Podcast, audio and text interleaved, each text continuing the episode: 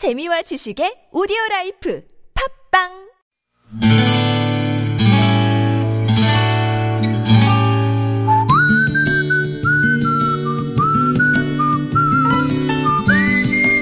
여러분 기억 속에서 여전히 반짝거리는 한 사람, 그 사람과의 추억을 떠올려 보는 시간, 당신이라는 참 좋은 사람. 오늘은 충북 청주시 흥덕구 비하동에 사시는 이인균 씨의 참 좋은 사람을 만나봅니다.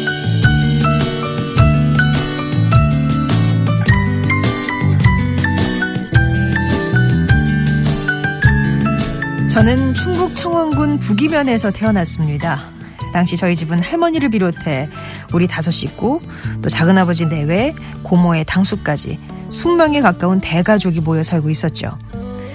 어머니는 18 어린 나이에 시집을 와 저를 19에 낳으시고 연이어 동생과 막둥이를 낳으시며 애가 애를 키운다는 소리를 들으셨다고 합니다.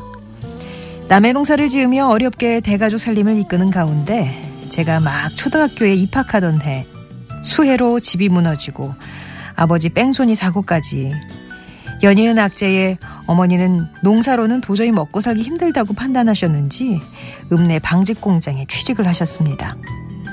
당신은 길이 잘 닦여진 상황이 아니어서 어머니는 하루 세 번 운행하는 버스를 타기 위해 매일같이 꼭두 새벽에 일어나셔서 4km가 넘는 길을 걸어서 출퇴근을 해야 했죠.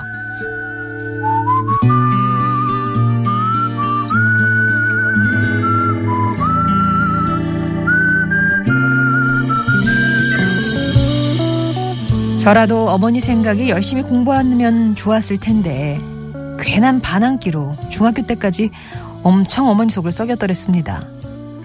그때가 아마 중학교 3학년 때였을 겁니다. 여전히 정신 못 차리고 학교에서 쌈박질을 일삼던 저는 그날도 사고를 쳐서 어머니를 학교까지 오시게 했어요.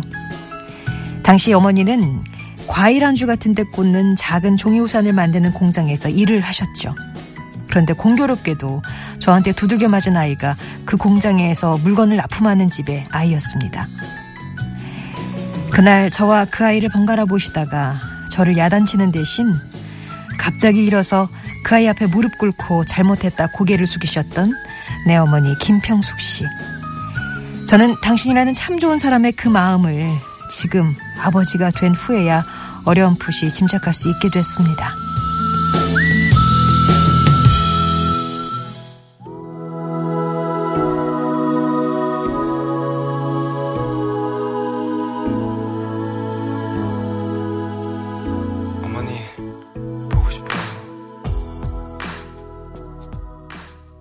G.O.D의 어머님께 들으셨습니다. 노래 속 가사에 딱 여기 어울리는 장면이 나오네요. 그렇죠? 우리 어머니가 무릎을 꿇으셨어. 네.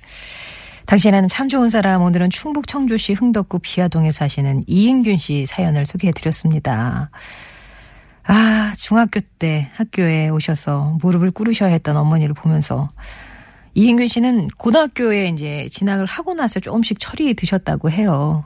그러다가 아버지가 돌아가시고 그제야 또 어머니 고생하시는 것도 좀 보이고 아 내가 맏아들로서 어떻게 살아야 할지도 고민이 되셨다고 합니다. 해서 고등학교 졸업하고 바로 생활전선에 뛰어들려고 했는데 어머니가 대학에는 가야 된다. 이렇게 또 극기 우구, 극구 우구셔서 낮에는 학교 다니시고 밤에는 뭐 가스 충전소 주유원으로 일을 하시면서 어렵게 학교를 또 졸업하셨대요. 오늘 소개해드리는 어머니와의 사연은 실은 잊고 살다가 얼마 전에 그 초등학교 다니는 아들이 같은 반 여자애를 때렸다고 학교에 불려간 적이 있으셨답니다. 이인균 씨가. 그게 이제 진위 여부를 가리기 전에 달려간 거였는데 사정을 따져보니까 실수로 넘어지면서 시비가 붙었고 이인균 씨 아들이 이제 화가 나가지고 때리는 신용을 한 거였는데 이게 일이 막 커져버렸던 거였죠. 그럼에도 한없이 미안하고 또 아이의 잘못이 부모를 이렇게 죄인으로 만드는구나 하는 생각이 들면서 아, 그때 어머니 마음 들으셨겠구나 하는 걸 새삼 또 깨닫게 되셨대요. 그래서 이렇게 미안함과 고마움을 전하러 사연 신청을 하신 거고요.